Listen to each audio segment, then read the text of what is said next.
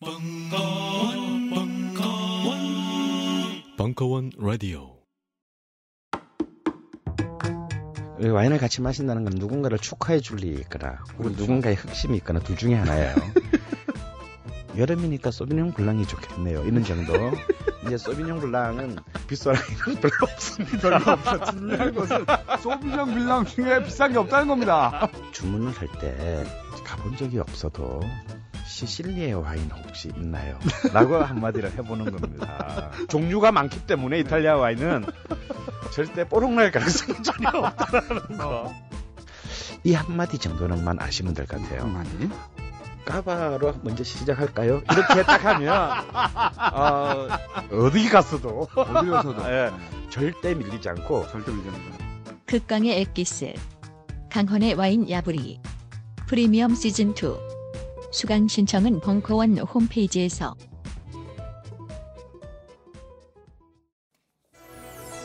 JTBC 뉴스룸 오대영 기자 탄핵 헌법으로 체크하다 일부 2017년 4월 28일 강연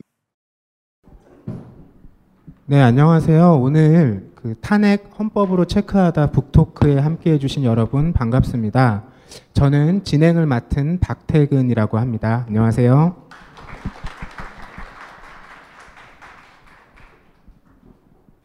네, 이제 나온 지 채 한 달이 안 됐는데요. 이 탄핵 헌법으로 체크하다 JTBC 뉴스룸의 팩트 체크 팀에서 함께 어, 기획하고 쓰신 책인데요.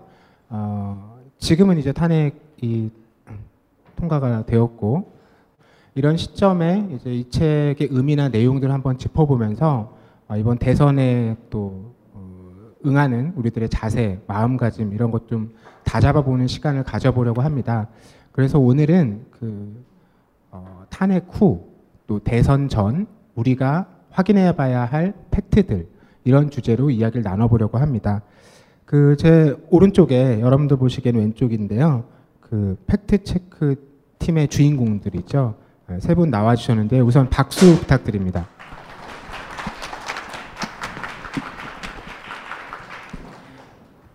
네, 뭐 차례로 그 임경빈 작가님 그리고 오대영 기자님, 배준 작가님 세 분이신데요. 어, 제가 세 분 소개를 다 하려면 굉장히 제 말이 길어지겠죠. 그러니까 어, 빨리 모시고 본인 소개는 본인들이 직접 간략하게 하는 것으로 진행을 하겠습니다. 먼저 오대영 기자님부터. 네, 반갑습니다. 오대영입니다.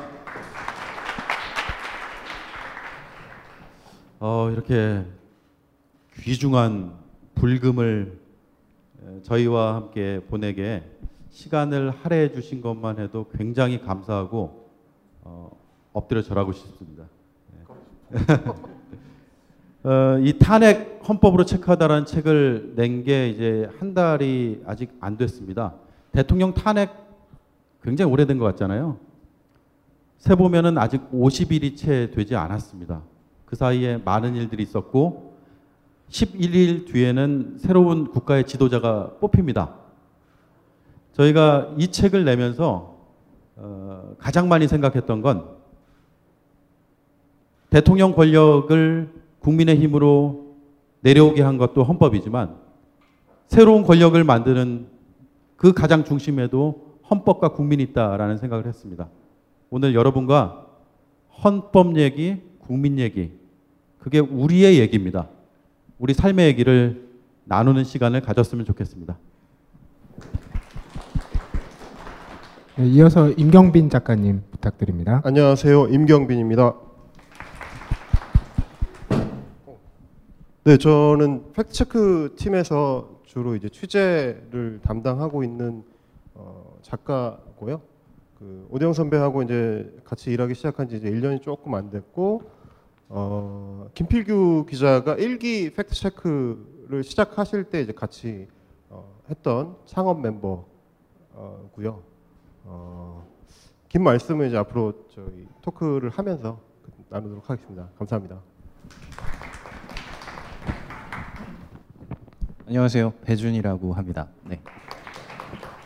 아, 저는 저희 팩트체크 팀이 총 어, 낮에 주로 일하는 사무실에는 보통 작가 다섯 명과 이제 오대영 팀장이 같이 일을 하게 되는데 어, 저희 작가로서는 둘만 일단 나와 있습니다. 저는 어, 오대영 선배의 이른바 이기 팩트 체크부터 함께 하게 됐고요. 어, 방송 작가를 시작하면서 처음으로 어, 대선을 맡고 있고 그래서 많은 것들을 새롭게 배우고 느끼면서 그 와중에 공교롭게도 그 한 1년 전부터 뭔가 이렇게 일생을 살면서 경험해보지 못했던 거대 서사들의 세계에 끼어들게 됐습니다. 책임이 누구한테 있는지 또 그거에 대한 대응을 누가 어떻게 이뤄왔는지를 보고 있으면서 음, 느꼈던 많은 생각들이 책의 일부 녹아 있다고 생각을 하고요. 어, 오늘 그거를 좀 같이 어, 양방향적으로 얘기해보는 시간이 됐으면 좋겠습니다. 감사합니다.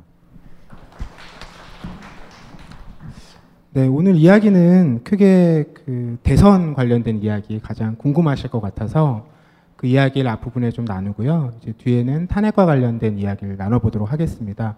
본격적인 이야기에 들어가기 전에 이 책이 출간돼서 모인 거잖아요. 책 이야기 좀 어, 듣고 지나가면 좋을 것 같아요. 매일 이제 팩트체크 방송을 통해서 하고 싶은 말씀들을 충분히 하고 계신데 굳이 책을 내신 이유는 뭘까요? 하고 싶은 얘기 다 못합니다. 하고 싶은 얘기 하려면 뉴스룸을 팩트 체크로 채워야겠죠. 아, 무슨 그런 끔찍한 얘기를 그렇게 네. 어, 하고 싶은 얘기가 많은데 저희가 어, 사실이 확인이 좀 덜 돼서 못하는 얘기도 있고 아니면 방송에 에, 그런 지엽적인 것까지 해야 되느냐라는 내용을 담지 못하는 경우도 있습니다. 그리고 어, 방송을 정말 하고 싶은데 하고 싶은데 너무 양이 많아서 줄이는 경우도 있습니다. 제일 방송에서 하고 싶었던 말들은 사실 저희가 하루하루 이 팩트 체크라는 이름으로 방송을 준비하고 뉴스를 준비해서 시청자들에게 어, 전해드리는 그 우리 순간순간의 그 판단과 노력과 결과물들을 함께 전해드리고 싶은데 그런 것들 다 담지 못합니다. 그래서 어, 책을 한 권 써보자라는 생각을 했고요.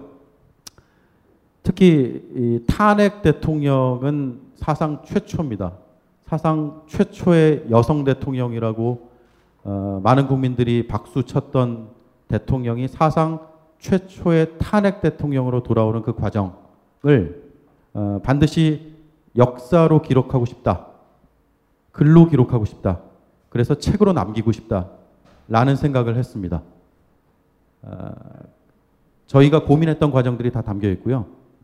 어떤 판단을 했는지, 긴박하게 어떻게 우리가 회의를 하면서 하루하루를 살아왔는지, 물론 저희 팀뿐만 아니라 JTB, JTBC라는 회사, 아, 그리고 저희 뭐 수뇌부까지 어떤 판단들을 해 왔었는지도 책에 잘 담겨 있습니다. 그런 것들을 하나의 그 정치적 사건에 대한 역사를 기록하고 싶다는 취지에서 어, 책을 쓰게 됐습니다. 뭐 덧붙이고 싶은 말씀 없으세요? 그럴까요? 그 선배도 이제 좀 전에 말씀하셨지만 저희가 어, 책을 쓰는 과정하고는 별개로 방송을 매일 준비하면서는 뭐 이제 와서는 대통령이 탄핵이 됐기 때문에 안심하고 뭔가를 얘기하거나 이제 책을 쓰거나 할 수 있게 된 건데 사실 방송을 준비할 때는 매일 조심스럽고 매일 어, 겁이 나는 일도 있고 이렇게 이 얘기를 지금 이 시점에 해도 어, 괜찮을까 하는 걱정들을 매일 매일 매일 팀 회의를 하면서 했었죠. 물론 이제 뭐 저희끼리 농담으로는 어차피 나는 얼굴이 안 나가니까 오대 오대영이 뒤집어 쓰겠지만 이런, 이런 얘기들을 하면서 했었던 얘기들입니다만은 실제로 그래서 저희가 어, 탄핵이 이루어지는 40, 뭐 거의 100여일 가까이 동안 어떤 고민을 했었는지 그게 어떻게 보면 매일 뉴스룸을 같이 해주셨던 저희 시청자분들이나 어, 국민 여러분들도 마찬가지로 하셨던 고민과 다 맥이 닿아 있지 않나. 그래서 우리가 다 그 역사를 함께 썼던 주인공들이니까 그 얘기들을 좀 공유를 하고 싶다. 그런 좀 소망을 책에 담았습니다. 그런데 탄핵이라는 사건이 굉장히 강력하고 또 오래 남을 역사적 사건이기도 하지만 앞서 오대영 기자님 말씀하셨듯이 굉장히 강력한 이슈라서 우리 머릿속에서 이미 오래된 일처럼 여겨지기도 하잖아요. 어, 그런데 그런 시의성 있는 주제를 책으로 다루다 보면 어, 이 책 역시 그 사건이 흐릿해지면서 같이 희미해지지 않을까 이런 이제 걱정과 두려움도 있었을 텐데 그런 것들을 좀 어, 생각하시면서 보완하려는 노력들을 많이 하셨을 것 같아요. 제, 제일 큰 고민은 책이 안 팔리는 거 아닐까라는. 아 저희가요 이 책을 제목을 저렇게 잡지 않았습니다 처음에 어, 저희가 잡은 제목은 어, 첫 번째 팩트 체크 두 번째 헌법 체크 혹은 헌법 곱하기 대한민국 등등이었는데 어, 마지막 잡은 제목이 대한민국 헌법으로 체크하다 였습니다 그런데 아, 주- 중간에는 그런 것도 있었어요. 반, 반 헌법적 대통령에게 헌법으로 답하다. 뭐, 뭐 이런 것도 예, 있고. 어, 사실 그게 책을 기획할 때 처음 바로 떠올랐던 과제였거든요. 네. 그 과제를 끝까지 가져가 네. 보려고 했는데 안 됐던 게 그렇게 잡았는데 아 손석희 사장님이 내가 책 제목을 지어 줄게 라고 하시면서 당신이 지으면 대박이 난다면서. 아 그래서 탄핵 헌법으로 체크하다라고 어, 또렷하게 가야 된다라고 해서 제목을 지어주셨어요. 저희 마케팅 팀은 약간 굳은 표정이 되게. 아 그렇죠. 탄핵은 조금 이제 지나가는 이슈 아닌가라는 생각을 했는데 어쨌든 뭐 손석희 사장께서 하라고 했으니 아, 그 뜻을 받아들여서 저희가 제목을 반영하게 됐는데 탄핵과 헌법이란 이슈가 사실 방송을 매일 했던 저로서도 상당히 지겹습니다. 그런데 지겹다는 생각을 하면서도 책을 썼던 이유는 그리고 앞으로도 이 책을 많은 분들이 읽으셨으면 좋겠다는 생각을 하는 이유는 대통령이 와- 왜 탄핵이 됐느냐, 왜 물러났느냐, 헌법을 안 지켜서 그렇죠. 그러면 앞으로 어떤 대통령을 뽑아야 되느냐, 헌법을 지키는 대통령을 뽑으면 된다. 라는 것과 맥이 닿아 있습니다. 그러니까 어, 탄핵된 실패한 정권의 얘기가 그 정권으로서 같이 소멸되는 게 아니라 그 정권의 이야기들을 기록으로 남김으로써 앞으로 탄생할 정권에게 들려주고 이것으로서 우리는 담, 어, 다음 정부도 감시하는 역할을 하겠습니다. 견제하겠습니다. 라는 어, 신호와 또 질문들을 던지고 싶었습니다. 아, 그래서 이 책은 어, 제 바람이건데 아, 유효하며 영원하리라고 믿습니다. 그게 약간 덧붙이자면 많은 분들이 공, 동의를 하시고 또 공유를 하셨었겠지만 탄핵이라는 게 처음에 얘기가 나왔을 때 그렇게 많은 사람들이 다 같이 탄핵을 하자고 했던 그런 게 아니었어요. 실제로 정치적인 계산들도 굉장히 많았었고 그리고 꼭 정치권뿐만이 아니라 시민사회 안에서도 과연 지금 탄핵을 하는 것이 온당하게 또 빠르게 가장 바람직하게 안정적으로 다음의 수순을 준비하는 것이냐에 대한 의- 의문들이 많았거든요. 저희도 마찬가지였고. 근데 그런 와중에 자연스럽게 여러 가지 이유를 통해서 탄핵이 이루어졌고 또 그 이후의 작업들이 이루어졌어요. 그래서 저희로서는 약간의 간격이 있었어요. 그래서 지금 그 간격이 다 지나가고 난 다음에 이것이 굉장히 쉽게 얻어진 것처럼 생각되는 것이 조금 우려스러웠던 점도 있고요. 그런 의미에서 탄핵이라는 것이 얼마나 어렵게 갔던 길인 것인지 그래서 그게 얼마나 사실상 역사적으로 굉장히 의미 있는 일이었던 것인지를 빨리 잊혀지지 않게 하는 것도 상당히 공익적이지 않을까라는 생각도 많이 했었죠. 탄핵 얘기가 나오니까 얼핏 어, 말씀하셨던 이야기 중에 어, 그게 기억이 나요. 탄핵 이슈가 시작되자마자 대통령 구속 수사에 대한 팩트 체크에 들어가셨다고 이 일종의 예측 뉴스 아닙니까? 이렇게 하셔도 되는 건가요? 그 뉴스가 이제 결과적으로는 어, 뭐 틀리다고는 할 수 없지만 실현이 안 된 뉴스가 됐죠. 저희가 어, 10월 24일에 JTBC에서 어, 박근혜 대통령과 최순실의 국정농단의 증거가 담겨 있는 태블릿 PC 보도를 했습니다. 그리고 나서 며칠 뒤에 다음 날이에요, 다음 날. 올 제- 며칠 뒤야. 제가 그 JTBC 보도국 회의에 들어가서 아이템 발제를 하게 됐습니다. 현직 대통령 수사가 가능한가로 오늘 뉴스룸에서 방송하고 싶습니다. 야, 너무 이른 거 아니냐? 어제 태블릿 PC 보도했는데 오늘 수사하라고 하면 어? 그거 되겠냐? 라고 했죠. 그래서 그 오, 오버하지 말라는 얘기도 있고. 아, 너무 앞서가지 마라. 아, 라고 하는 이야기도 있었고 그래서 그날 방송을 발제만 하고 실제로 하지 못했는데요. 그리고 나서 불과 일주일 뒤에 에, 그 내용을 방송으로 실제로 했습니다. 저희가 강력하게 에, 주장을 했고 너무나 또렷한 그 증거들이 방송을 통해서 그 태블릿 PC를 통해서 혹은 어, 태블릿 PC 보도 전에도 박근혜 정권이 쌓았던 그 누적된 적폐들을 통해서 드러났기 때문에 어, 저희는 충분히 가능하다고 판단해서 태블릿 PC 보도 일주일 만에 대통령 수사가 가능한지에 대한 어, 보도를 했고 그 아이템을 준비하느라 이 저희 팀원들이 많이 고생을 했어요.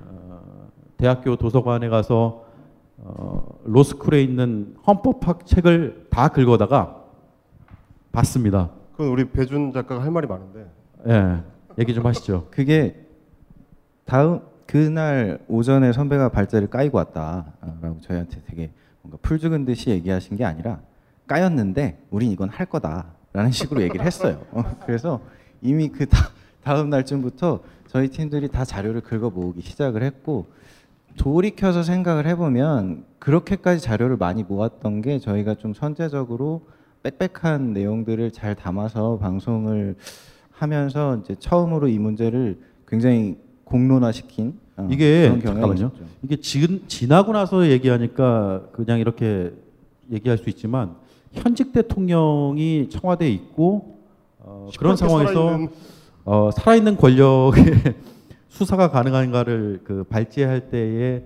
그 떨림 그걸 방송할 때 어, 돌아올 수 있는 피드백 이런 것들에 대한 두려움이 꽤 있었던 것도 사실입니다. 근데 저희 팀원들이 너무 촘촘하고 꼼꼼하게 취재를 잘해서 어, 그 피드백은 없었죠. 네. 왜냐면 일- 방송은 어차피 선배가 하시는 거니까. 그 일주일 동안 저희는 이제 최대한 많은 걸 갖다 주기만 하면 돼요. 이제 선배가 거기서 최대한 이제 정치부 기자의 감각과 회사원이라는 자기 입지를 감안해서 어, 어디까지 최대한 공공성을 잃지 않으면서 얘기를 할 것인가를 최종적으로 결정을 하고 저희는 거기에 대해서 이제 불만을 가질지언정 항명을 하지는 않는데 어, 저희가 어, 그렇게 한 발 계속 떨어져서 얘기를 하니까 선배가 그렇죠. 니네 자꾸 그런 식으로 하면 어. 방송에서 이름을 그럴 때도 깐다. 있어요. 네. 그래서 이제 저희가 이렇게 얘기를 하고 근데 뭐 선배 알아서 하세요라고 하면 이제 선배는 또 나름대로 억울하신 부분이 있겠죠. 그래서 그때 수사 가능한가에 대해서는 레이어를 저희가 세 개를 쳤어요. 처음에는 헌법학 교과서들에서 현직 대통령 수사에 관련된 그 짧은 헌법 조문 하나를 어떻게 해석하는가에 대해서 집중적으로 찾아봤고 그리고 거기에 대해서 가장 공신력 있는 해석이 업데이트된 것이 있는가 해서 법제처에서 발간했던 헌법 주석서를 참고했었고 그, 그 주석서는 나중에 저희가 두고두고 잘 우려먹어 써먹었어요. 그리고 나서 이제 전국 대표성 있는 각 지역들의 어, 법학대학원 교수들 로스쿨의 대표 교수. 어, 샘플링해서 불과 단 하루 만에 스물 몇 명의 코멘트를 전부 서른 명이거든요. 네, 죄송합니다. 네, 그렇게 해서 받아서 그걸 다 담아냈었죠. 처음에 그 하루 만에 못했을 거예요. 연세대학교 법학전문대학원 도서관에 가서 헌법학 책을 싹 뒤지라고 제가 시켰어요. 근데 다 뒤지더라고요, 실제로. 뒤져서 하라니까. 대, 어, 대통령 수사와 관련된 내용을 다 뽑아내고 근데 그것만으로 불안한 거예요. 그러니까 왜 불안하냐면 청와대가 무서워서가 아니라 시청자들이 판단하는데 그 정도 수준만으로는 안 될 것 같은 거예요. 그래서 헌법학자 30명을 최소한 해보자. 왜 30명이냐면 전국에 로스쿨이 29개가 있습니다. 26개. 아, 아유. 예. 26개가 있습니다. 예. 바로 체크되죠. 예. 그 최소한 한 명씩은 하자. 그 사람이 그 로스쿨의 대표성이 있든 없든 간에 학교마다 한 명씩은 해보자. 그래서 전국적으로 어, 교수들의 의견을 한번 들어보자. 하고 추가로 어, 헌법학에 저명한 사람들의 얘기를 좀 더 들어보자 해서 30명을 무조건 채우라고 했더니 또 30명을 채워서 왔어요. 어, 우리 팀원들이. 이게 약간 곡해가 있는데 저희가 채운 게 아니고 채우게 시킨 거죠. 그러니까 이제 각 학교 로스쿨 교수들한테 이를테면 사무실로 그 통화를 시도하면 당연히 전화 통화가 안 되는 분들이 많기 때문에 어, 저희는 이제 발을 빼기 위해서 선배 이거는 우리가 확보하고 있는 연락처가 있고 안 되는 분들이 있다. 그거는 다 하기는 좀 어렵지 않겠느냐. 그러니까 이 양반이 이제 어디다 이렇게 전화를 하시던 이제 잘 아는 헌법학자 분이 또 계세요. 그분한테 전화를 하셔가지고 어 그게 수첩이 있습니다. 그 전국의 법과 대학의 교수들의 연락처를 공유하는 수첩이 있는데 한 명도 빠짐없이 적혀 있습니다. 그거를 어디서 이 확보를 하셔가지고 그거 가서 받아와라. 그래서 이제 가서 받아와서 받아오는 택시에서부터 전화를 하기 시작하는 그 루틴으로 이제 그날 그 아이템을 만들었죠. 아, 독한 분이신. 역시 그 언론인으로서의 사명감뿐 아니라 직장인으로서 애환 얘기가 들어가니까 뭐 제가 끼어들 여지도 없이 세 분이 만담을 나누고 계신데 이게 지나고 나서 이 어떤 우리가 원하는 대다수 국민이 원했던 방향의 결과가 나왔기 때문에 지금 돌아보면 굉장히 즐겁고 또 힘도 나고 이런 얘기들로 들리기도 하는데 어, 이 책의 독자 평을 보면 뼈아픈 지적도 있었어요. 언론이 살아 있었다면 대통령이 잘못된 결정을 내리고 왜곡된 일을 일삼을 때 제대로 지적하고 올바른 길을 가도록 여론을 형성할 수 있지 않았을까? 그랬다면 대통령이 탄핵당하는 수치는 당하지 않았을 텐데 하는 생각이 든다. 이런 이제 뼈아픈 지적도 있더라고요. 그거는 사실 이제 오대영 선배가 직접 답변을 하셔야 될 이유가 있잖아요. 제가 이 정치부 기자와 법조 기자를 10년 이상 했는데요. 제 그 담당이 요즘에 이제 마크맨 뭐 이런 말씀들을 많이 쓰시던데, 그러니까 유력 대선 주자가 있으면 그 대선 주자의 기자를 어, 복수로 붙입니다. 일진 이진해서 마크해라. 라고 해서 마크맨이라는 표현을 쓰는데 제가 10년 가까이 박근혜 담당이었어요. 예, 그래서 박근혜 대통령을 2007년부터 지난 대선 그리고 대선 그 이후에까지 취재를 했고 또 그 정당 출입도 많이 했고 하면서 박근혜 대통령의 탄핵이라는 사건을 보면서 어, 많은 충격을 받았습니다. 그 충격이란 건 대통령이 구속되거나 대통령이 탄핵된다는 것의 충격이 아니라 어, 언론의 책임이 있지 않은가라는 부분에 대한 스스로에 대한 충격이었습니다. 제가 제일 후회했던 건 기사 한 줄을 쓸 때 박근혜 의원이라고 써야 될 걸 박근혜 전 대표, 박근혜 전 한나라당 대표라는 직함을 붙였다는 거죠. 물론 어, 전직밖에 직함이 없을 땐 그렇게 언론에서 씁니다. 하지만 어, 누군가를 좀 격상시킬 때도 그런 표현들을 쓰죠. 그래서 어, 조금 그 더 객관적이고 중립적인 박근혜 의원이라는 직함으로 기사를 써왔다면 그렇다면 국민들이 최소한 어느 정도만큼은 더 나은 판단을 하지 않았을까? 언론이 좀 과포장한 거 아니었을까 라는 후회를 전 많이 했습니다. 저뿐만 아니라 모든 언론이 다 그렇게 썼거든요. 박근혜 의원이라는 검색 한번 해보세요. 별로 없습니다. 박근혜 전 한나라당 대표라고 다 돼 있습니다. 전 대표와 의원은 누가 들어도 격이 다르잖아요. 그 부분에 대해서 많이 후회와 충격을 느꼈고요. 그 이후로 10년 동안 난 뭘 했길래 최순실의 존재를 몰랐을까? 40년 직이라는데.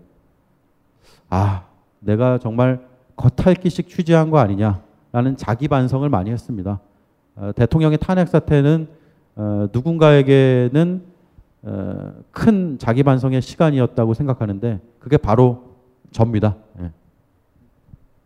숙연해지네요. 너무 그렇게 아니 뭐 하라길래.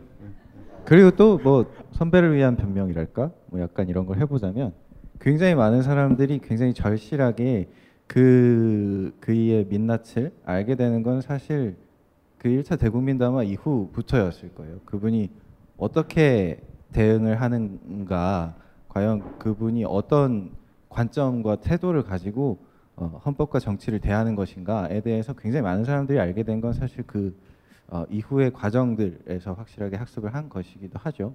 책에 다 나와 있습니다. 그리고 네. 박, 박근혜 10년 마크맨의 그 위력이 발휘됐던 것도 저, 제가 기억하기로는 이제 대국민 담화 때였는데 어, 발표를 대국민 담화를 한다고 하면은 저희도 사무실에 이제 TV 앞에 쪼르륵 모여가지고 이제 같이 보면서 무슨 얘기를 할지 그걸 아이템으로 다룰 수 있을지 이런 걸 이제 같이 보면서 평가를 하고 이러는데 어, 첫 대국민 담화를 한다고 1차 담화를 한다고 들어오는데 일단 표정이 자신감이 완전히 상실된 그래서 저희끼리 그 얘기를 했어요. 10년 동안 정치 관련해서 시사 작가를 해왔지만 정치인 박근혜의 저런 표정, 저런 얼굴, 저렇게 넋이 나간 듯한 표정은 처음 본다를 하는데 여기 10년 마크맨 선배는 아, 목걸이를 주목을 하시더라고요.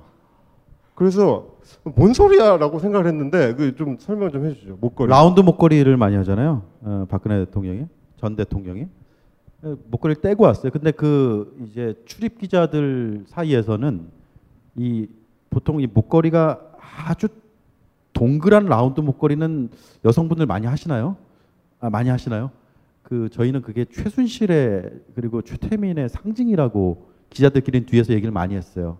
샤머니즘과 아, 일종의 아, 그런 그 종교적인 측면에서 그 라운드 목걸이를 굉장히 좋아한다라고 했고 실제로 다른 목걸이가 아닌 라운드 목걸이를 많이 하는데 대국민 담화를 하러 나오는 그 첫 장면에서 그 목걸이가 없어졌습니다. 제 눈에는 그게 보이더라고요.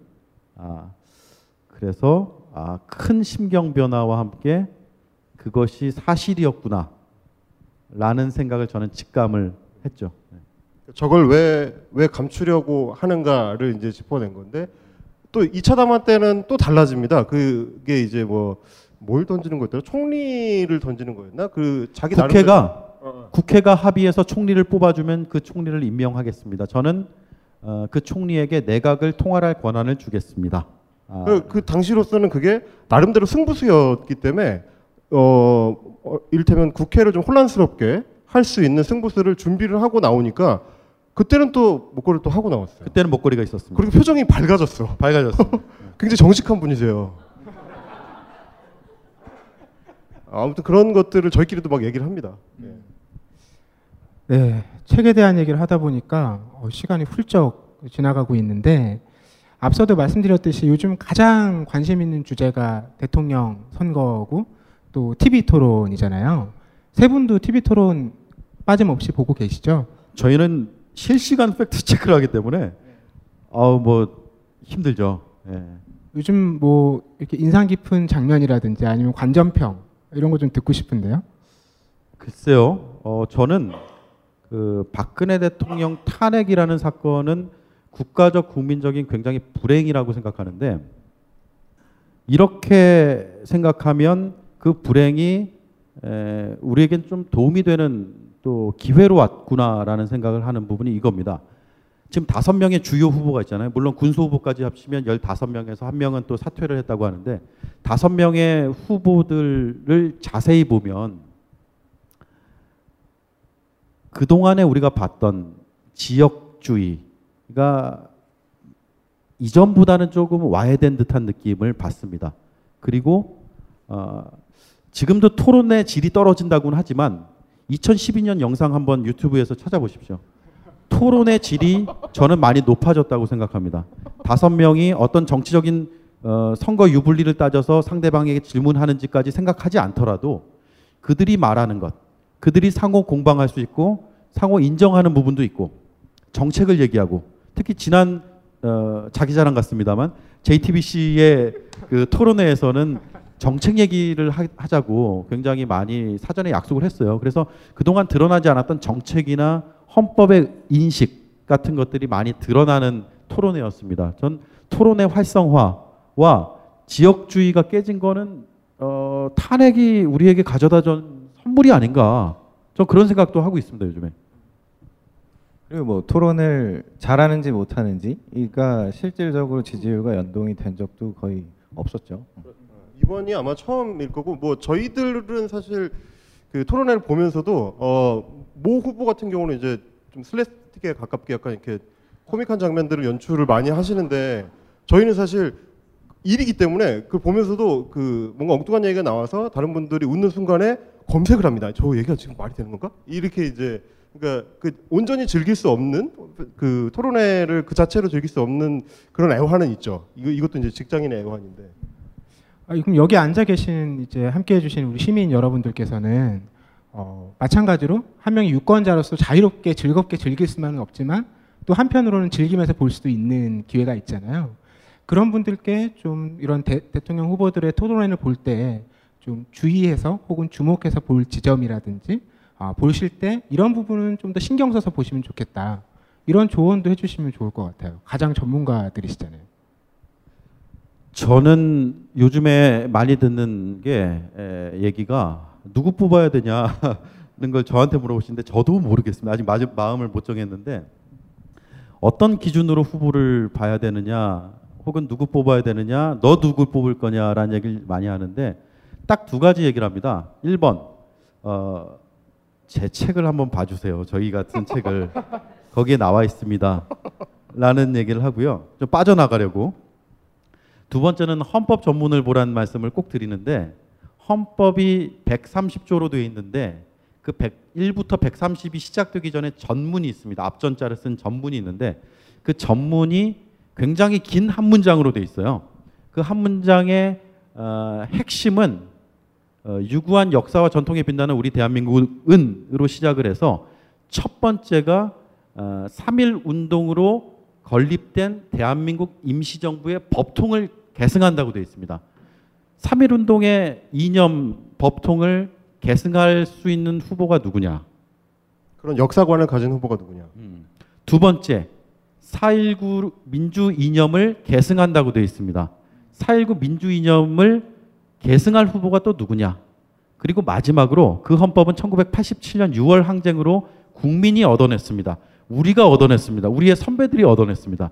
그 선배들이 그걸 얻어냈을 때, 얻어내려고 싸웠을 때 그 민주주의에 대한 갈망들이 이 헌법에 담겨 있습니다. 3.1운동, 4.19, 60항쟁을 계승하라고 되어 있습니다. 이 헌법은. 이 헌법을 지킬 사람이 누구냐를 한번 판단해 보면 지금 토론 과정에서 네거티브 과정에서 혹은 다른 후보 간의 공방 과정에서 나오는 우리의 판단을 흐리게 만드는 것들이 많은데 그런 것들을 좀 걷어내면 헌법 전문에 저는 답이 있다라는 개인적인 생각이 있었고 그 말씀을 주변 분들에게 많이 드립니다. 그리고 그건 제가 호불호를 얘기하는 게 아니고요. 그게 헌법의 지금 정신입니다. 그러니까 합헌적인 생각을 저는 하고 있고 합헌적인 어, 뭐랄까 일종의 조언이랄까요? 이런 걸 여러분한테 한번 드리고 싶다라는 말씀을 드립니다. 너무 차한가요, 제가? 그 구체성이 하나도 없는 것 같긴 한데. 그 아, 못 하잖아, 얘기를 우리가.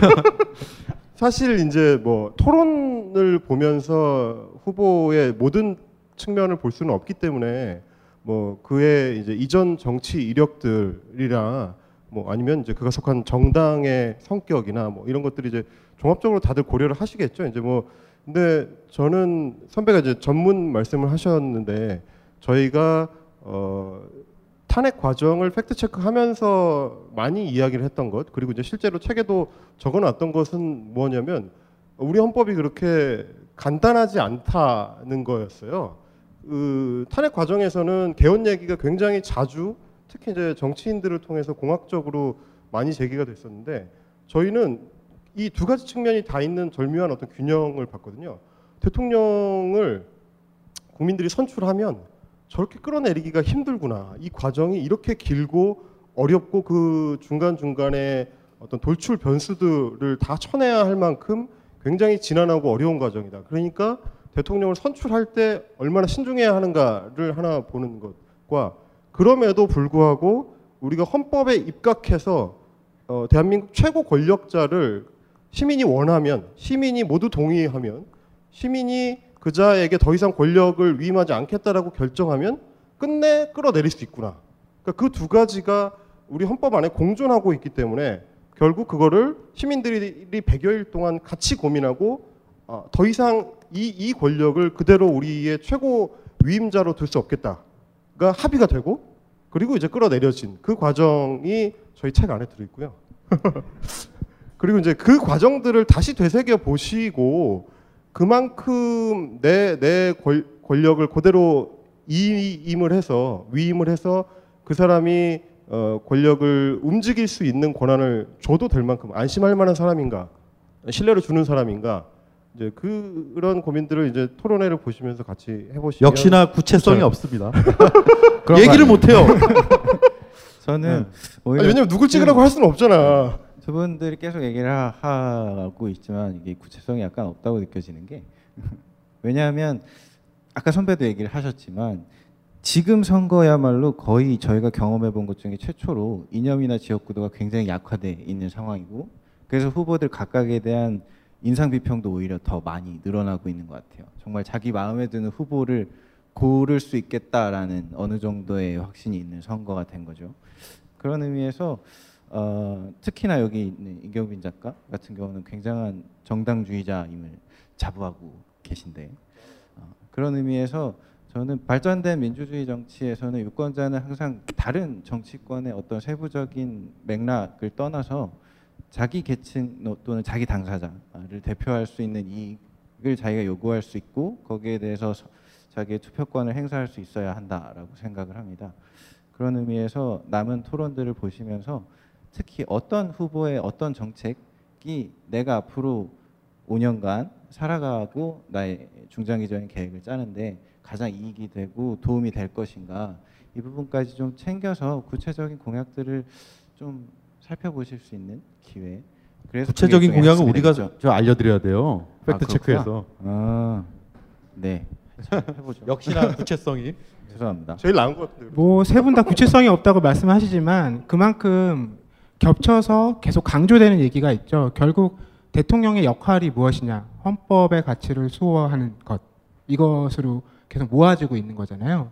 그런데 이 책을 보면 그 이 책이 세 가지로 크게 내용이 구성되어 있거든요. 근데 앞단의 얘기들이 굉장히 재밌어요. 박근혜 대통령은 헌법을 지키지 않았기 때문에 탄핵을 당했잖아요. 그런데 그게 우리가 최근에 이제 막 사건이 이슈화 되면서 알게 된 사건들 말고 국정농단 이전에도 이분은 이미 헌법의 가치나 내용들을 어기는 것 같은 행동이나 생각들을 많이 보여줬다. 이런 의심들로 이제 책을 시작하고 있잖아요. 그 첫 번째 얘기가 아마 건국절 아니었나 싶은데요. 예. 그 저희 쓴 책에 그 챕터가 이제 크게 보면 1, 2, 3부로 되어 있습니다. 1부는 탄핵의 전조들이라는 부인데요. 탄핵이 본격적으로 얘기가 나오기 전 그리고 태블릿 PC가 보도되기 전에 박근혜 대통령과 박근혜 정부가 해왔던 뭐 정책도 있을 거고요. 뭐 정치적 주장, 이념적인 어, 뭐 평가 이런 것들이 있는데 어, 돌이켜 보면 아 저런 것들이 굉장히 헌법에 어긋나는 일들이 많았구나라고 어, 뒤늦게 그 전조들을 저희가 한번 느낄 수 있어서 그 챕터를 하나 만들었습니다. 책 분량이 안 나와서 그런 건 아닙니다. 네. 그리고 2부는 탄핵 에, 인용, 그러니까 가결부터 인용까지 해서 탄핵 그 사건을 다뤘고 3부는 탄핵 그 후라고 해서 지금 우리가 살아가고 있는 이 이야기들을 담았는데 어, 저는 그 첫 번째 챕터인 탄핵의 전조들이 어, 박근혜 정권의 얘기뿐만은 아니라고 생각합니다. 어, 건국절일 논란이라는 걸 시작으로 저희가 어, 첫 번째 챕터를 쭉 풀어나가기 시작했는데 8.15 광복절만 되면 건국절 주장이 반복돼서 나와요. 예, 어떤 개념인지 뭐 아시겠지만 짤막하게 설명을 드리면 대한민국이 언제 태어났느냐, 대한민국이 언제 건국됐느냐를 가지고 보수 그 중에서도 아주 일각인 뉴라이트에서는 1948년 8월 15일 정부 수립일에 대한민국이 태어났다라고 얘기합니다. 근데 그 주장을 박근혜 대통령이 했어요. 광복절 경축사에서. 근데 그 주장이 왜 위험하고 탄핵의 전조라고 생각했냐면 1948년에 대한민국이 만들어졌으면 우리의 선조들이 싸웠던 일제 항거했던 그 시절은 우리 대한민국 역사에는 사라지게 됩니다. 그 시절은 그러면 우리는 뭐라고 불러야 되죠? 라는 문제가 남습니다. 그래서 어, 헌법을 한번 저희가 찾아봤죠. 근데 헌법은 단 한 번도 그 시절이 우리의 대한민국의 역사가 아니라고 얘기한 적이 없습니다. 오히려 그때부터 1919년 3.1 운동을 계기로 해서 만들어진 대한민국 임시정부의 법통을 이으라고 만들어졌단 말이에요. 헌법은. 근데 왜 대통령은 헌법 얘기를 안 하고 헌법에 나와 있는 것과는 정다른 1948년을 얘기할까? 라는 것이 저희의 가장 큰 문제 의식이었어요. 아, 대통령은 지나고 나서 보니까 8.15 광복절을 보는데 그리고 대한민국의 첫 탄생을 보는데도 헌법과 다른 얘기를 해왔구나. 그래서 우리는 탄핵의 전조라는 얘기를 했습니다. 그 뒤에 위안부 합의. 왜 우리가 100억 원으로 그걸 속된 말로 퉁쳐야 되느냐는 얘기도 써 있습니다. 그리고 지금은 뭐 구속되지는 않았습니다만 우병우 민정수석이라는 존재가 얼마나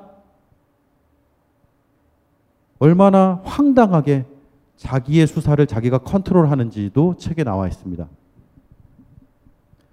그리고 박근혜 정부는 자신들이 홍보가 부족해서 국민들이 오해하고 있다는 얘기도 했습니다.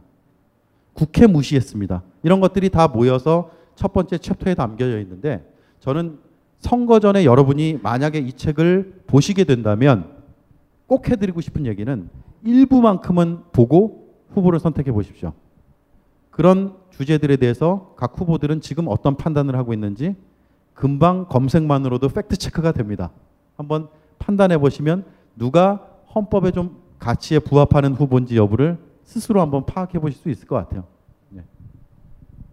뭐 기호 13번이나 이런 분들은 안 나올 수도 있긴 한데 그 말씀하신 것처럼 헌법의 전조라는 것들이 뭐 지나고 나서 돌아보니 어떤 징표로 작동했던 것들이 있습니다. 지금 좀 전에 이제 강조하셨던 건국절 논란 같은 것도 그렇고 그- 뭐 그런 걸 보면 이제 헌법을 안 읽으셨던 거는 거의 확실한 것 같긴 해요.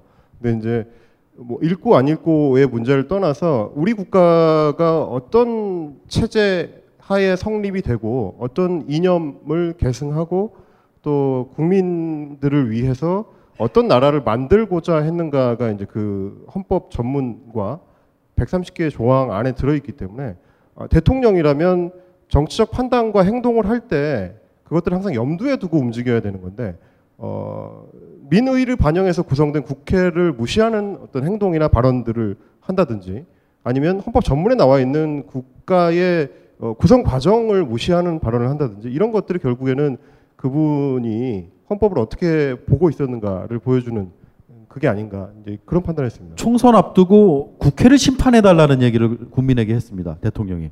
지금은 탄핵이 됐죠. 책에는 없는 거죠, 그건. 있습니다. 아 있어요? 제가 한 줄 넣습니다. 아니 많이는 안 넣었어요. 못 봤을 수도 있어. 한 줄 넣었는데 그 총선으로 누구를 심판했습니까? 국민들이 다 아시잖아요. 진박을 심판했죠. 친박을 심판, 심판했죠. 잘못된 국정 운영을 심판했죠. 누적된 적폐를 심판했습니다. 그리고 국민들이 광장에 나갔잖아요. 여러분들이 나갔지 않습니까? 우리가 나갔지 않습니까? 그래서 탄핵이라는 희대의 사건이 대한민국에서 일어난 겁니다. 뼈 아프죠. 우리 역사의 오명이죠. 근데 우리는 오명을 감수하고라도 그렇게 하자고 판단한 거 아닙니까? 그리고 나서 새롭게 절실함을 가지고 이번 대선이 이제 10일을 남았잖아요. 그래서 더 이상 얘기는 못 하겠지만 책에 그리고 헌법 전문에 답이 좀 있지 않을까. 촛불 집회 나간 거 얘기해도 되나? 아우 뭐 나간 거는 그러면 안 나갔다고 하나요? 아, 책에도 있어요. 어 예. 취재차.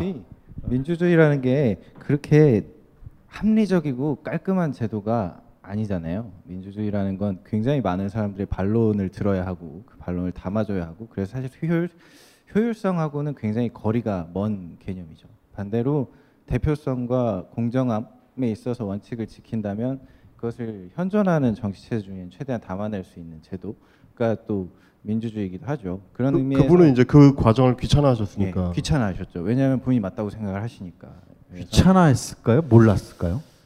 그거는 제가 지금 이게 뭐 좀 그거 가지고 토론해 볼까요? 그럼? 예, 그건 좀 귀찮나요? 네. 그래서 10년 담당. 아, 그렇지. 몰랐을 가능성이 높은 거예요, 그러면? 어 저는 구체적인 방법 몰랐을 것 같아요.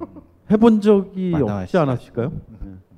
그래서 결국은 어, 모든 것을 어, 믿고 맡겨라라는 식의 어떠한 정치적 관행들이 지금 깨져 있는 상황이라고 생각을 합니다. 그래서 사실상 저희가 일부에 썼던 그 전조들이 아직 대부분이 해결되지 않은 상황이 있어서 있어요. 그래서 뭐 위안부 합의 문제랄지 국정교과서 문제에서 이제 비롯되는 건국절에 대한 어, 헌법적 인식을 정부가 어떻게 대표하는 것인가의 문제 이런 것들은 앞으로 계속 어, 감시하고 반대하는 사람으로서는 반대자의 입장을 내야 하고 그런 의미에서 정부가 이것은 정책적으로 또는 국익에 따라 결정한 것이다라고 할 때 그것에 대해서 충분히 제동을 걸고 다시 공론화의 장으로 끌고 나오게 하는 그래서 아무것도 모르면서 나서지 말아라라고 얘기할 때 왜 그러하냐라고 다시 반문할 수 있는 어, 그런 일부에 있는 주제들을 네. 어, 다음 정부가 누가 어떤 정부가 탄생하든지 다시 한번 물어봐야 될 주제들입니다. 특히 위안부 합의 문제 같은 경우는 2011년에 헌법재판소가 정부에게 위안부 피해자들에 대한 배상을 국가가 나서서 받아와라 해결해라 라고 결정을 합니다. 저도 몰랐어요. 2011년에. 그런데 2011년은 기자 아니었어요? 예. 예. 헌재 출입이 아니었어요. 아, 네. 근데 2011년에 그런 일이 있었습니다. 헌법재판소가 정부를 상대로 정부 당신들이 성실하게 위안부 피해자들을 배상하는 문제를 나서고 있지 않으니 반드시 나서라라고 결정을 합니다. 그런데 어, 그로 인해 탄생한 정부, 뭐 그로 인해는 아니지만 그 이후에 탄생한 박근혜 정부에서 배상에 대한 노력을 안 했습니다. 100억 원이 배상금이 아니라 그랬어요. 배상금적 성격을 띤, 띤 치유금이라는 얘기를 합니다. 아니, 헌법의 최고기관이 대통령에게 배상을 받아오라 그러는데 배상을 안 받아오고 치유금을 받아왔습니다. 그리고는 피해자들에게는 상의를 한마디도 안 했죠. 그 합의가 있는 걸 공론화 과정에서 우리는 참여하지 못했습니다. 좀 흥분했는데 어쨌든 이런 이슈들이 끝나지 않았습니다. 건국절 올해 8.15 돌아옵니다.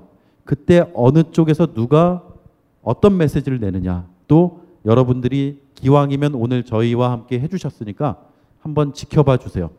몇 주년 건국절인지 건국인지 몇 주년 광복절인지에 대한 표현을 한번 세세히 들어보시면 아, 이 정부는 대한민국의 뿌리를 어디에서 찾고 있구나라는 걸 아시게 될 겁니다. 어, 얘기가 굉장히 큰 맥락으로 계속 이어지고 있는데 헌법적 가치의 훼손과 복원 이것이 이제 아직 끝나지 않은 문제고 여전히 다음 정부에서도 꾸준히 이야기될 문제라는 말씀으로 이해를 했고요. 그뿐 아니라 어, 아직도 해결되지 않은 구체적인 사건들도 많은 것 같아요. 대표적으로 어, 최근에 이제 인양이 돼서 본격적인 조사가 이루어지고 있는 세월호 같은 경우도 어, 팩트체크 팀에서도 여러 번 하셨겠지만 여전히 또 이건 더 팩트체크 해보고 싶다든지 이건 여전히 더 밝혀져야 되지 않나 이런 부분들도 많이 있을 것 같아요. 뭐 박근혜 대통령의 7시간 역시 아직 제대로 이야기되지 않았고요. 그 부분에 대해서도 한 말씀 부탁드릴게요. 세월호 참사는 아, 얘기를 하면 정말 끝없이 할 수밖에 없고 가슴이 먹먹해지는 어, 그런 사건입니다. 저는 특히 저도 이제 애를 키우는 아빠로서 그 사건에 저를 대입해 보면 아 나는 어, 내가 피해자라면 온전히 생활할 수 있을까라는 이 생각도 많이 들게 하죠. 근데 좀 냉정을 찾아서 보더라도 어, 세월호 참사는 참 이해할 수 없는 부분이 많습니다. 저희가 그 팩트 체크를 하면서 저는 가장 기억에 남는 부분은 청와대가 컨트롤 타워가 아니라고 얘기하는데 진짜 컨트롤 타워가 아니야?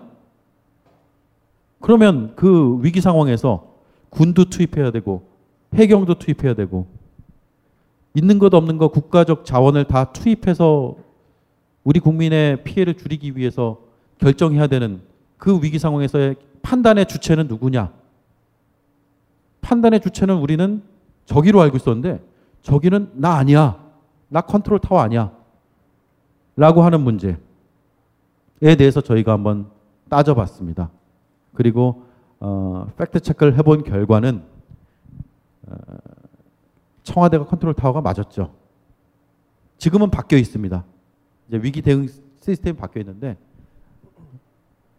당시의 책임 판단과 결정을 모두가 기다렸는데 그 결정을 우리가 어, 잘못 알고 기다린 게 아니라 우리가 제대로 알고 보고 기다렸던 겁니다.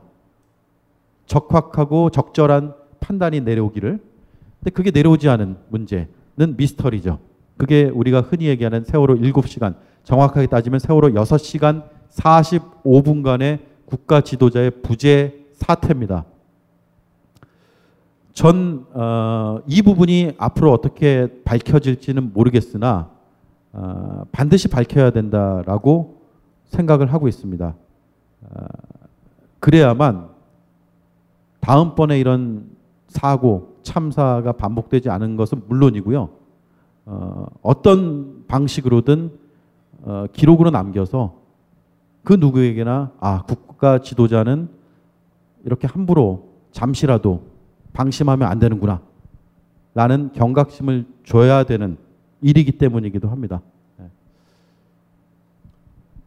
어, 실제로 물론 탄핵 사유의 하나로 포함이 돼서 헌재에서 다뤄졌습니다만은 세월호 7시간 문제가 박근혜 전 대통령의 이제 탄핵 사유로 받아들여지지는 않았죠. 이제 저희도 그 부분에 대해서는 뭐 여러 가지 하고 싶은 말들이 많긴 합니다만은 이제 방송을 만들고 계속 취재를 해왔던 입장에서 어, 가장 좀 안타깝고 이해가 안 되는 측면은 어, 그들이 이제 기억이 나지 않는다고 하거나 그것이 어, 그 당시의 일들을 그 얘기하는 것이 뭐 사생활이라고 이제 언급을 한다거나 어, 국가 기밀이기 때문에 이제 말해줄 수 없다 국회에 대해서.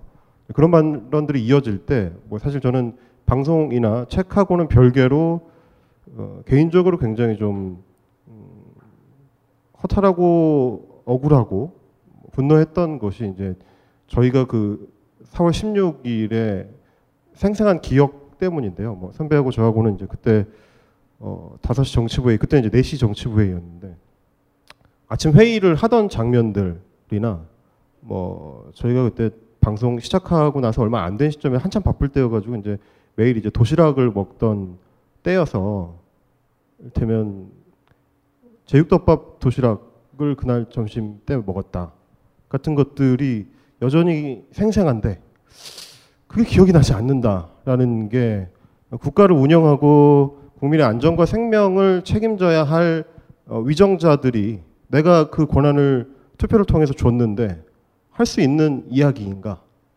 그게 좀 가장 어, 어이가 없었죠. 이제 그거를 어, 최대한 그, 그 저의 어떤 개인적인 감정을 저희 방송이나 취재 과정에서 개입시키지 않기 위해서 엄청나게 노력을 하긴 했지만 그럼에도 불구하고 이제 책 을 다 쓰고 정제해서 쓰고 나서 돌아봐도 여전히 이해가 잘 안 되는 부분이고요. 아마 어, 지금 이 자리에 계신 분들도 다 같은 심정일 겁니다. 이제 우리가 다음 대통령을 뽑을 때는 어떤 사람인가를 논할 때 그 사람이 과연 어, 같은 상황에서 같은 말을 할 사람인지 아닌지 정도는 어, 함께 고민해 볼 수 있지 않을까 그런 생각을 합니다.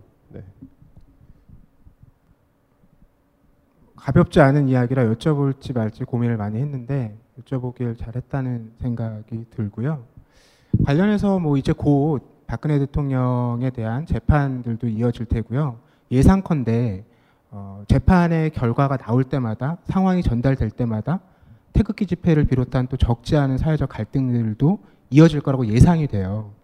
어, 우리가 이제 팩트 체크에 많은 사람들이 기대하고 응원하는 이유가 여기서 어쨌든 팩트라는 부분을 확인해주면 그것이 어떤 근거와 힘이 돼서 상황을 바꿔갈 수 있는 어, 그, 이런 어, 우리에게 또 동력이 되겠다 이런 기대들이 있는데 어, 그럼에도 이런 현실에서 벌어지는 팩트가 힘을 발휘하지 못하는 상황들을 마주할 때마다 개인으로서도 굉장히 당황스러울 때가 있거든요. 그 주체로서 더 어, 많은 고민들이 있을 것 같아요. 그런 장면과 상황들에 대해서 그런 고민들이 좀 궁금하네요.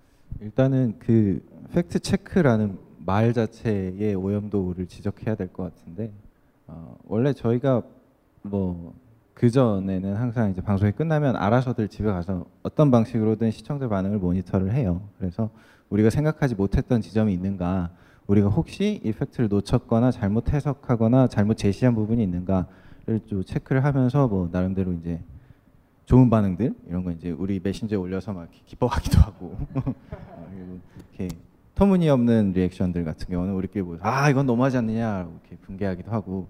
뭐 그렇긴 하는데 요새는 사실 그렇게 해서 검색을 하면 어느 매체에서건 저희 거는 굉장히 비중이 되게 조금 나와요. 왜냐하면 굉장히 많은 사람들이 팩트 체크를 라는 말 자체를 일반 명사화해서 쓰고 동시에 뭐 여러 언론계 의 다른 매체들이 팩트 체크라는 코너를 만들어서 지금 진행을 하고 있기 때문이죠. 근데 따지고 보면 팩트 체크라는 말을 처음 언론에서 언론 이외의 곳에서 이 정부에 썼던 곳은 사실 청와대였어요. 청와대 홈페이지에서 팩트 체크를 시작했죠. 그래서 저희가 담대한 도전이었죠. 네. 어, 네. 이거야말로 바로 우리가- 깨졌죠 저희가. 어. 이것이 팩트입니다. 싸우자는 거구나라는 느낌을 저희가 받았었는데 그 이후에 어, 대선 정국에 들어가면서 사실 지금 홈페이지를 들어가 보시면 알겠지만 많은 대선 후보들이 공식 홈페이지에서 자체적으로 팩트 체크를 하고 있어요. 근데 저희가 생각하는 팩트 체크는 일단 당사자가 할 수는 없다라고 생각을 하거든요. 그런 의미에서 언론이 팩트 체크로서의 뭐 나름대로 기성의 권위를 갖고 대표성을 갖고 팩트 체크를 하고 있는 거고 또한 시청자들이나 일반 시민들 역시 자기 나름의 기준을 가지고 내가 스스로 팩트를 체크하겠다라는 의미에서 팩트 체크를 쓰고 있는 거죠. 그래서 팩트라는 것은 정의하자면 뭐 그냥 말로는 그냥 사실인데 이것이 어느 순간 정치적인 의도나 특정한 어, 의도성을 갖고 만들어내는 거짓말을 공박하는 의미에서의 팩트라는 말로 쓰이고 있어요. 그래서 아, 저희로서는 사실 지금 좀 복잡한 심경이죠. 이후에 팩트 체크를 어떤 식으로 해나가고 이 의미를 다시 확보해 나갈 것인가 이 부분은 근데 많은 사람들이 같이 공동으로 생각해보고 또 학술적으로도 논의가 되어야 할 부분이라고 생각합니다. 네. 그 그리고 이제 좀 걱정이 되는 부분은 굉장히 매체 환경이 빠르게 변하다 보니까 어, 예전에는 언론사나 기자들이 이제 취재를 하고 기사를 작성해서 송고를 하고 나면 어, 그걸로 끝나는 경우가 많았죠. 근데 이제 최근에는 커뮤니티 활동들도 활발하고 SNS를 통해서도 이제 의견들을 다 같이 나누기 때문에 이전보다는 저희가 훨씬 더 그 신중하고 더 치밀하게 검토해야 되는 그러니까 좋은 리액션, 좋은 어, 경계가 되는 측면은 있는데 어, 가끔 뭐 솔직히 말하면 좀 억울할 때는 있습니다. 이제 저희가 하루 종일 고민하고 취재하고 어떤 부분은 덜어내고 어떤 부분은 더이 강화했던 그 기사와 그뭐모 모 커뮤니티에서 그런 어떤 치밀한 취재 과정 없이 몇 가지를 짜깁기 해서 만들어낸 게시물이 어, 동급으로 비교되거나 혹은 이제 그쪽이 더 강한 권위가 부여돼서 어, 우리가 취재했던 내용을 반박하는 근거로 쓰일 때를 보면 어, 좀, 좀 억울할 때도 물론 있죠. 이제 근데 그것도 지금에 와서는 팩트 체크가 처음에 하려고 했었던 그러니까 비판하는 지성 혹은 그대로 받아들이지 않고 한 번 더 한 번 더 되묻는 그런 과정을 이제 시청자나 시민들이 어, 같이 학습해 나가고 있지 않는가. 비판하는 지성을 놓아버렸을 때 권력이 어떻게 변하는지를 뭐 지난 4년여 동안의 목격을 해왔었기 때문에 뭐 저희는 걱정이 되고 긴장이 되면서도 동시에 굉장히 건전한 매체 환경으로 일면 변하는 측면이 있다 뭐 그런 정도로 고민을 하고 앞으로는 어떻게 해나갈지를 사실 지금 지금 입장에서는 고민을 굉장히 많이 하고 있습니다. 매일 뭐 매일 한다고 봐도 되실 겁니다. 자, 두 팀원의 이 깊은 고민에 오대영 기자님께서 어떻게 응답해 주실지요? 그 팩트 체크를 제가 이제 한 지 10개월 좀 있으면 1년이 다 돼 가는데요. 처음에는 아, 내가 무슨 자격으로 팩트라는 걸 체크할 수 있을까? 내가 그 팩트를 눈으로 보지도 않았는데 우리 벙커원에 모여 있지만 예를 들어 여기에 100명이 모여 있다고 치죠. 오늘 벙커원에 100명이 있었습니다가 팩트인가요? 드나드는 인구가 있을 수 있죠. 팩트는 시간에 따라 달라집니다. 상황에 따라 달라지고 시각에 따라 달라지죠. 아, 내가 무슨 자격으로 이걸 할 수 있을까를 처음에 고민했고요. 두 번째는 아, 뿌듯함.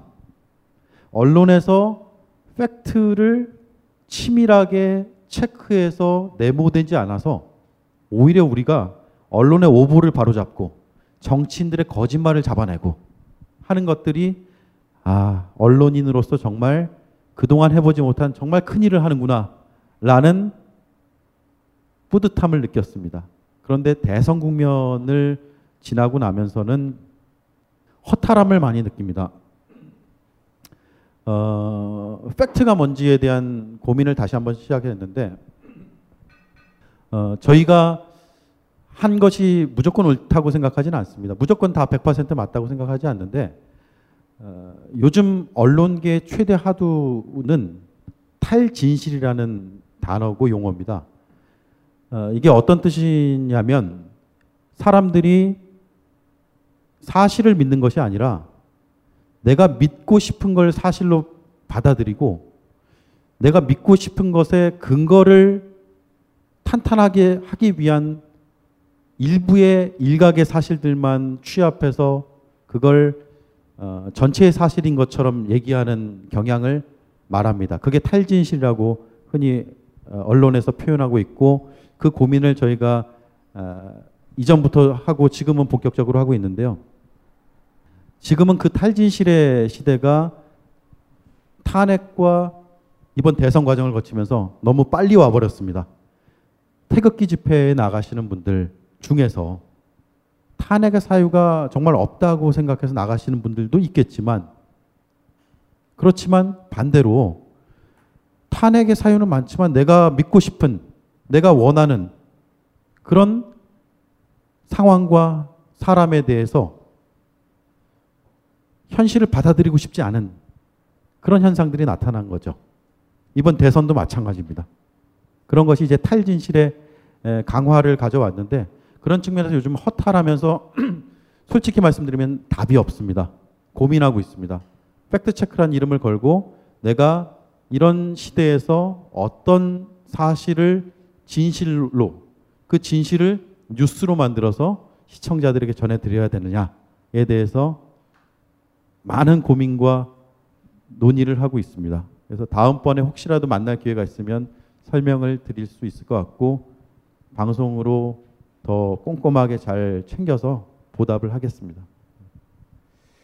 다만 이제 저희가 그 말씀드릴 수 있는 건 어, 선배 말씀대로 우리가 하는 게 온전한 진실 이것만이 유일한 진실이라고 할 수는 없지만 그 치밀한 치밀한 고민과 토론만은 저희가 정말 하루 종일 하거든요. 오늘도 보셨겠지만 선배가 뭐라고 얘기를 하시, 면 제가 계속 태클을 거는 역할을 해요. 뭐 저희끼리 일테면 일종의 레드팀 역할을 나눠서 한 방향으로만 가는 것을 계속 막고 브레이크를 걸고 제동을 걸어서 되묻고 어, 맞는지 틀리는지를 다시 검증하고 그 과정을 뭐 아침부터 밤까지 한다고 보시면 되는데요. 그 과정을 통해서 하여튼 하여튼 벗어나는 것들을 최대한 막아보자는 노력은 한다. 그래서 어떤 분들은 납득 안 가는 뭐 취재 결과가 나올 수도 있겠지만 그 과정에서 저희도 정말 고민을 많이 해서 내놓는 결과물이다 정도만 어, 알아주시면 정말 감사하겠습니다. 네.